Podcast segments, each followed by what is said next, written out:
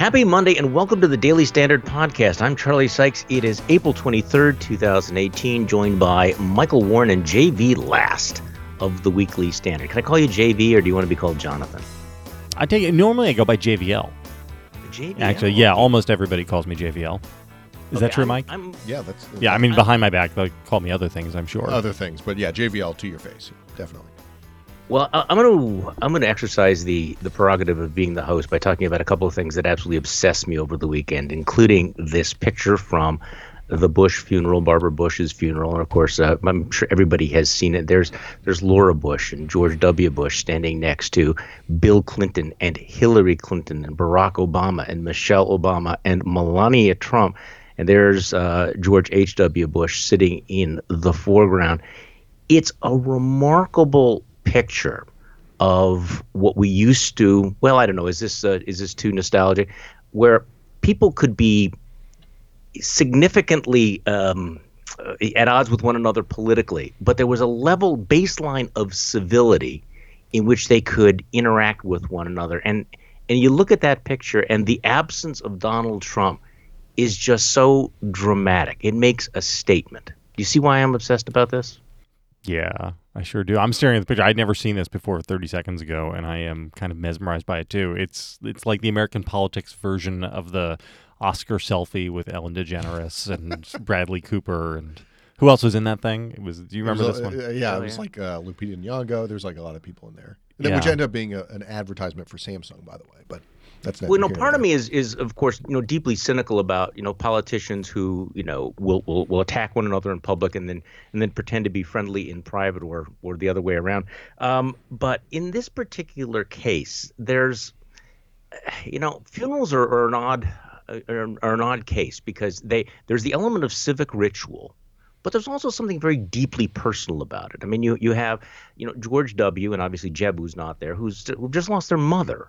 Um, George H. W. Bush has lost the wife, you know, wife he, he has had for more than 70 years and with whom he was obviously deeply in, in love. So it's a very, very personal event as as well. So I, I I'm I'm not I, I don't think it was a bad decision for Donald Trump to to uh, to not come. In, in in fact, there was no way that he could have showed up at that funeral, was there? There was just no way that it would have been appropriate for him to have shown up. and I, I think it was the wishes of the family, um, of course. for, for him not to show up. I mean, for based on the things he said about uh, Jeb and, and other things during the campaign. But I mean, there's there's some, He accused George W. Bush of being a war criminal. that's right. I mean, So, uh, but but there's a difference here because you know, would you you have to wonder would would this have been, you know, if this had happened ten years earlier um, with uh, Barack Obama uh, as president, who had run really really hard against uh, George W. Bush's legacy, and in many ways could thank uh, George W. Bush's uh, mistakes in the eyes of the public for for being the president. I think I don't think it would have been that way. Um, I think Trump is is just different. He's sort of a man apart uh, in that way. But also, look, the, the presidency sort of it's a very small club, and it's one of these things where you look at that that photo, for instance, Bill Clinton beat. Uh, George H.W. Bush in 1992, and for years, I think George. This has been written. George Bush was was sore about it, obviously, if you can believe it. Um, of course, but they became they became friends and friendly, and in fact, I think Clinton calls himself sort of the other the other uh, black sheep Bush, you know, son. Um, and and and that's kind of the way the presidency. Um, at least on this personal level, kind of brings these people who who disagree politically together, and you do kind of wonder: Does uh, Trump is so sort of a radical departure from kind of this the the the, the tradition of uh, presidential service and kind of the way he conceptualizes it that he could ever really be a part of that fraternity. Well, he's crossed lines, and, and that's the key thing. You know, your, your your point about you know how how vigorously Barack Obama ran against George W. Bush, uh, Bill Clinton uh, defeated George H. W. Bush, and yet it was. And, and you know, and correct me if you think this is naive or, or if I'm being selective in my memory here, but th- those those attacks were political. They were within the normal range of political disagreements and attacks. Whereas Trump does not recognize those. He goes after the family members. He makes the attacks personal. Uh, he uses terms that, that that frankly are very very difficult to walk back. It would be it would have been the height of hypocrisy for him to have, you know, you know, eh, put his arm around Hillary Clinton or stood there smiling with with his thumbs up. You know, there's a difference in politics uh, between saying I fundamentally disagree with your domestic social policy versus I believe you should be locked up and sent to jail because I believe you are a crook. And and that that's one of the differences I think in American politics and and you you sort of see the advantages or the the strength of civility, but also the price we've paid for abandoning that. Yeah, there's also a difference here between. I mean, I would give Bill Clinton a lot of credit for the relationship he had with HW because Bill Clinton made that relationship happen. Like he's one of these needy guys who just wants to be liked by everybody, and he he basically just hugged George H.W. Bush until H.W. Bush loved him back. You know, I mean, this is this is a real. It was a thing for him. He was going to create a relationship there, no matter what, and it worked. And I think that that has actually had very nice ramifications throughout uh, our our politics since then. But this is a thing that so Trump has rapprochements with people that he's had disagreements in the past with, but they're always done from a place of dominance submission, not a place of friendship or even fake friendship. So you look at, you know, like he Ted and Ted Cruz, are buddies now. He and Marco yeah. Rubio are buddies now, but they're not really buddies now. you know, it is all tied up with dominance and submission, and it is different. This is what I, I mean. Trump is is not like any other politician we've ever had because his instincts are the instincts of a strong man, not the instincts of a political leader. Political leaders are needy people. And I, I say this really not with any value judgments in it. Um, Political leaders are typically people who are incredibly needy, who want to be loved, and are always looking to add constituents and make people love them. And Trump is much more of, and I, I say strongman only for lack of a better word. I don't really mean to attach a value judgment there, but he is much more about the politics of dominance. And that's that's something which is new in America, relatively new in America. I suppose you could probably say that Lyndon Johnson was interested in the politics sure. of dominance, uh, oh, yeah. but is reasonably new in modern America in modern American politics. Can I say one more? The, the, other reason why this picture, of course, is is uh, is mesmerizing. You, again, you have Laura Bush, George Bush, you know, the, the, the, Clintons, the the Obamas, and then there's Melania Trump standing there, and and she's got a, this very unusual look on her face. Have you seen that look on her face before? She's smiling.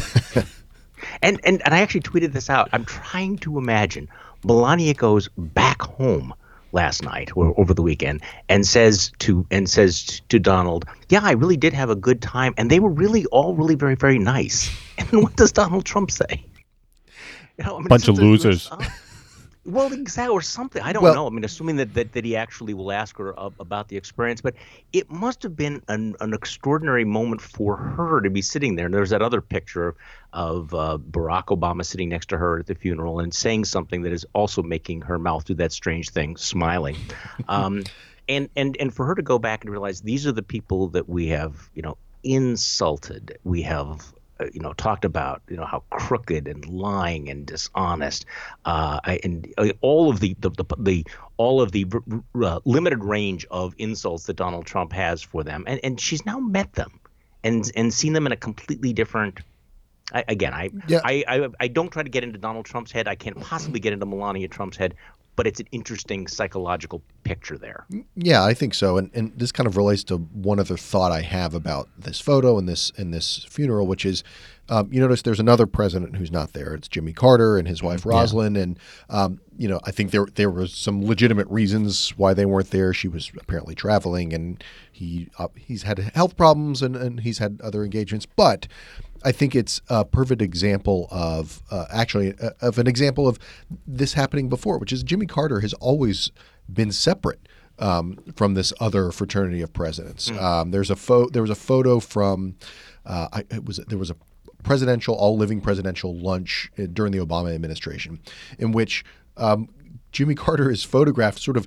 Uh, there's literally a, a, a, gap between him and the rest of the group um, mm. in a way that, and I, I think in, in, some way, in so many ways, Carter is different than Trump, but in this way, I think they're they are similar, which is that they don't really uh, what J- Vale you were talking about, sort of the neediness. Carter doesn't really have that neediness either. Yeah. He kind of has the aloof. Um, uh, aloofness of a guy who feels like he was wronged by getting, um, you know, uh, by not being reelected president, that he was sort of smarter than everybody else, and he he really has gotten a bum rap. And actually, he's a better person because I don't know if you know he builds houses for poor people, and he's Such a um, good person. He's a very good person who likes to meet with the best people. dictators and stuff. So, but so it is a similar way. Like there, there, there is this weird um, community uh, among this this group of presidents and their spouses that, um, that Trump is not the only one who's out of it. And as as as we point out, Melania seems to be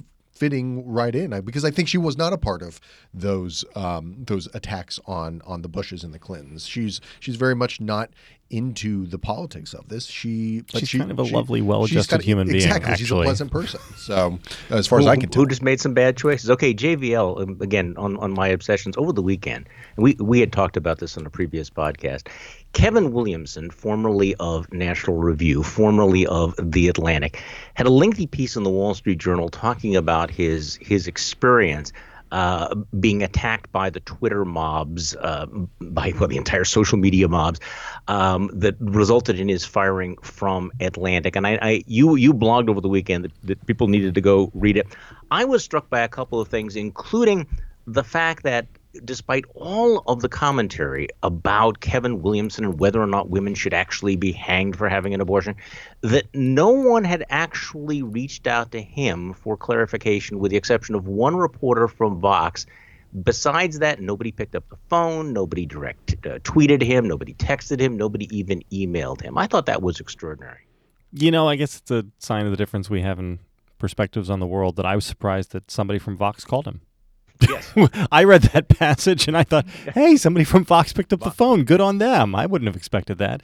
This is this is the world that we live in. I mean, this this was a modern. Uh, I I don't know what I'm looking for, but it was just an organized campaign. It was a witch hunt to get rid of him, and it was done on long. It was done for reasons that are wholly cynical, um, which is that there is a coterie of people who believe that certain institutions should be off limits to anybody outside of their own personal political proclivities. And by going after somebody like Kevin Williamson, they are able to then make the price so high that nobody else in Jeff Goldberg's position will ever do it again.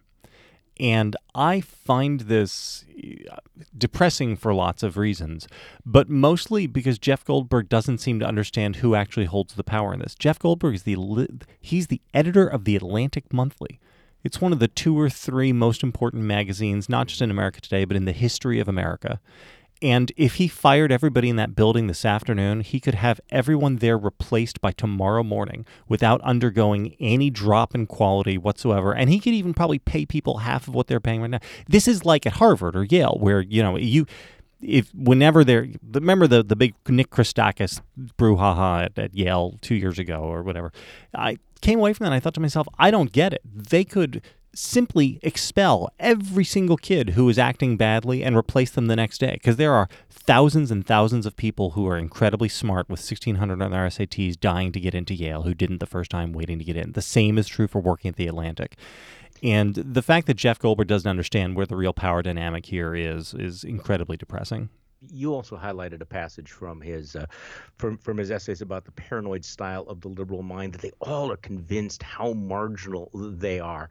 And um, what Williamson wrote was, "We should all be so marginalized. If you want to know who actually has the power in our society and who is actually marginalized, ask which ideas get you sponsorship from Google and Pepsi, and which get you fired." Yeah, it's you know the, the great thing about this piece is that if you had taken off the first 500 words, which were about his own experience with the Atlantic, this would have been a great piece for the Atlantic. And you know, I would say that it's a shame and that the readers of the Atlantic are being shortchanged. But you know, on the other hand, this is just the world we live in now, and nobody at the New Yorker or the Atlantic will ever go out of their way to try to hire a great writer who happens to be politically heterodox again. Uh, Michael Warren, you were on CNN yesterday. Good job. Uh, but that meant you were over at CNN when they had a rather remarkable exchange. And and I and I, and I, I say this advisedly that even by the standards of, of, of back and forth, you know, cable TV um, punt, punditry, the exchange between Kellyanne Conway and CNN's uh, Dana Bash, I thought was. Uh, I thought was kind of in a class by itself. Dana Bash asked near the end of this interview what seemed to be a relatively modest question, asking Kellyanne Conway, "What is with your husband's tweets?" George Conway is very well known, very well connected, uh, Republican lawyer in in Washington, who has been tweeting things that have been, um, I would say, you know, quite critical of the Trump administration. And Kellyanne Conway's reaction was. Um, I would say in fuego, uh, including what some people have interpreted as threats to bring up the the the the, the conduct of the spouses of CNN folks. So g- give me give me your sense of of that exchange and and what happened there. Did, first of all, do you think that Dana Bash crossed any lines by asking Kellyanne Conway about her husband's tweets?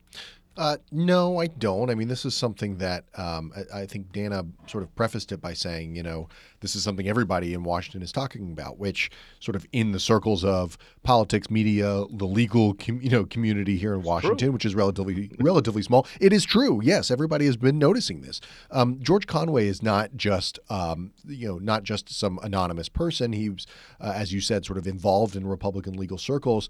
Was actually in talks to join the Justice Department at one point early on in the Trump administration, um, uh, and and and so that is the context at which people are looking at these tweets from from him, in which he's very sort of critical, not just of the the administration and the White House, but kind of making some um, some some sharp comments about uh, the president's legal problems. So it's he's mm-hmm. sort of coming at it from a from a little, little bit of a perspective of authority. So um, I, I think uh, if I watched the video correctly, Dana's um, Dana's intent was to kind of um, uh, was to titillate a little bit with that question, to sort of say, okay, here's the question that everybody's wanting to know, um, and and to kind of see how Kellyanne would respond. Would she?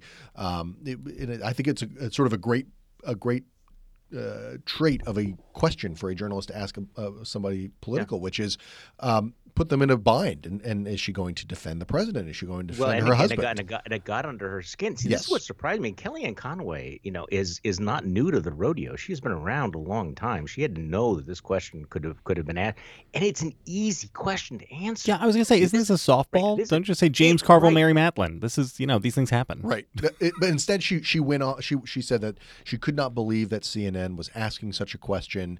Um, that it really was uh, uh, spoke to how low CNN was willing to go. Um, it seemed to almost rattle Dana. I don't. Th- I think she expected something like that, uh, uh like a, a, Carville Matalin uh, kind of explanation. Um, I, I, noticed that, uh, as well that she didn't really defend uh, her husband on it. Not at uh, all. She she she just kind of said that it was that it was totally out of bounds, and kind of implied that it was um, it was a gender attack, which is interesting because Dana is a woman as well, um, and, uh, and, and and so uh, I thought and it basically then saying that now everybody's spouse was fair game, including and there was there was a moment there where they're like, oh hey, you, you really want to go there, you want to go there, so you know are are your spouses fair game, and and and that was so again, I want to come back to this that there was a five second easy answer to this. You know, the the James Carville Mary Matalin answer. Every married couple in the world would have would have said, "Yeah, absolutely, I'm not responsible." You know, you know, husbands and wives disagree, laugh it off, move on. But she didn't give that, and she decided to escalate it. And I, I don't know. To me, that suggested that this was a far more sensitive, delicate issue than I would have otherwise. I, I would have uh, I would have thought she would have been able to simply shrug it off. Yeah, it, it, it, I think you, you're touching on something that, that could very well be true. This could be a sore subject between the president and Kellyanne. Um, and you know, Kellyanne is being considered. Her star is supposedly rising again within the White House. Had been considered, may still be considered for the communications director job, which she now wants. Um, I think after saying she didn't want it at the beginning of the White House, so that's neither here nor there. Um, she uh, escalated it, which the Trump White House has a fine tradition of doing on CNN. Uh, Stephen Miller escalated a conversation with uh, with Jake Tapper, and and, and they get points with their that's with right. Their that's and that's where I'm that, going right? with that. This is this is a way to sort of uh, uh, uh, gain favor with the most important TV viewer in in the world, um, and so that's that's kind of how I interpreted it. But I agree with you. It was there, there was an there's an easier way um, to to deal with this, but the Trump White House never seems to take that easier way and, and, and, to her credit, Dana then came back and said, "Look, you're talking about a president who has never hesitated going after the spouses of people he doesn't like. right. You know, going after Ted Cruz's wife being the most famous, going after Andrew McCabe's wife, he's obsessed. And based on that track record, maybe what you just said there, Michael, um, is the explanation because you can imagine um, Donald Trump." Uh, making uh, Kellyanne Conway quite uncomfortable by raising, well, what is your husband doing? What look at what your husband is is saying here. How can you defend this sort of thing? Um, and again, there's an explanation that's easy, but probably doesn't play well in this particular Oval Office. Yeah, I think that's right. Um, okay, let's uh, let's actually now we've, we've gone almost 20 minutes into this without talking about anything really substantive. uh, over the weekend, uh, the president had many uh, had had quite a, a tweet storm, but uh, early on. Um, made claims about the North Korean negotiations that raised a lot of eyebrows, suggesting that North Korea, which had announced that it was suspending its testing, had committed to or was open to denuclearization. And uh, Michael, as you pointed out, that's not the case. Right. And we should sort of preface this by saying denuclearization is uh, kind of a jargony word that um, means different things to, to whoever you're talking with. Um, but essentially, the idea is, is what, what is contained in the word, which is that North Korea will get rid of its nuclear weapons. Um, that's not what uh, uh, Kim is. Uh, uh, Kim's regime has said, according to their state TV, he was going to do. He was going to shut down the weapons testing site and the program that tests the weapons. Well, there's a lot of wiggle room there. Um, we should stipulate as well that any claim from Kim, um, just like claims from his father that were that ended up not being true, we should take with a huge, huge grain of salt, a huge amount of skepticism, um, and keep in mind sort of where this is all coming from. Um, but so all of that being said, yeah, the president sort of claimed that this was um, this was a, a, victory of his because uh, you know ahead of these conversations, this one-on-one conversation that Kim and Trump are supposedly going to have next month or the month after, um, that he had sort of scored this victory, which was again not what Kim said, and kind of played a little bit into Kim's hands because it, it sort of said uh, had it was sort of like Trump um, you know, agreeing to uh, the deal before the deal was being w- w- was done, and sort of taking um, the smaller bit of uh, of of uh, of a win uh, before Kim was about to say, you know, and you know, in the next month, I will also get rid of all my nuclear weapons. It's like before before Kim got to that point, Trump said, "Great deal. We'll we'll take the we'll take this much more narrow um, uh, uh, this much more narrow offer." So um, he walked it back about 13 minutes later on Twitter and said, "Of course, nothing's done. Nothing's nothing's settled here. Um, but uh, it was it was a bit of a mistake." And, and uh, other things in the news. Is is is Washington all all agog about the uh, the visit of the French president uh, to Washington, the the first state visit of the Trump presidency, uh, President Macron? Uh, Are you like you got do you have things planned, JVL? Yeah, yeah. I'm gonna bug out as early as possible because the French president is gonna be making a trip down 395 to Mount Vernon at rush hour this afternoon, which is going to make everybody who lives in Northern Virginia's life a living hell. And uh, I would say if you haven't lived in Washington or Los Angeles, you can't really understand what Washington traffic is like. And uh, it's the idea that we're going to run a motor, a, a, head of state motorcade out the most important artery of the city at, at rush hour is insanity. And I, I'm sorry, this is like one of my fixations is traffic, and it's really, it's going to be pretty bad. But it's a good way to stick it to the swamp, you know. I guess it is a good way to stick it to yeah, the swamp. All the, all Make the it uh, stiffs, the swamp. Uh, I I do like Charlie the driving down Constitution Avenue as I did this morning um, on my way to the office and seeing the tricolor and the American flag together. That was a nice. It was sort. Do you of, remember when they were the cheese eating surrender monkeys though? Like I don't understand why we're all, all soft on France all, now. They're all I, oldest I allies. Remember. Now, now, now they're all cool and muscular and leaders of the free world. Yeah, I don't. How did that happen? I, I don't think I'm on board with that change. Um, speaking of the the, the swamp, uh, give me some sense of where where um, where Pruitt is in this uh, this this Death Watch. The New York Times over the weekend had a very lengthy article, which I'm going to confess I read about two thirds of the way through, and again I got lost, uh, suggesting he's got a long track record of sort of. I would say um, uh, in, in, enriching himself indirectly through his office, but I, I, I couldn't actually I couldn't actually swear to that. So is is is is is the danger past, or or is the is is is, is the is the mob still uh, you know uh, after him? Well, the Well, mob's mob's obviously still after him. Are, are they gaining any ground? Yeah, that, well, that's a that's a big question. Here's the biggest problem um, for the for the anti Pruitt mob, and the biggest uh, uh, thing helping out Pruitt, which is that the administration currently has three cabinet level appointee or, or sort of top level appointee positions open that they need confirmation for. There's there's Pompeo who's getting a vote and probably will pass barely this week. Um, there's Gina Haspel, the CIA director uh, uh, nominee, who uh, is, is could be in big trouble, and there's uh, the VA uh, secretary uh, Ronnie Jackson, the White House physician who's been nominated. Um, that's a lot already, and there's all That, these. that one's crashing and burning, though, isn't it? That's that's a, well, I don't. Ronnie. It's it's hard to say. It's hard to say, and um, I think uh, both of those. I think Haspel and Jackson are in big trouble. Um, but that's three three vacancies right there that that the the administration is going to have a hard time getting through Senate confirmation. Do they? Does does the president really want to add another uh, uh, and, and and to something that's so near and dear to the left's heart, the EPA? Um, I think um, that's really the only thing that's saving uh, Pruitt here because otherwise it's just been this drip drip drip. I think has really hurt his standing within the White House, um, and uh, it's it's it's not and, and and the fact that this is a pattern uh, really makes it difficult. You know, going back to his days uh, in Oklahoma, really makes it difficult to make the case what, that I think is has been true, um, uh, but that uh, that that this is just a witch hunt by the folks at the EPA who really hate this you know anti anti climate science you know guy. Gentlemen, thanks for joining me on this Monday, and hopefully you'll be able to, to uh, beat the traffic later this afternoon. We don't have these problems uh, out here in flyover country because we we pretty much have like rush minutes here in, in Wisconsin, so it is it is not a big deal. And thank you for listening to the Daily Standard podcast. I'm Charlie Sykes. We'll be back again tomorrow.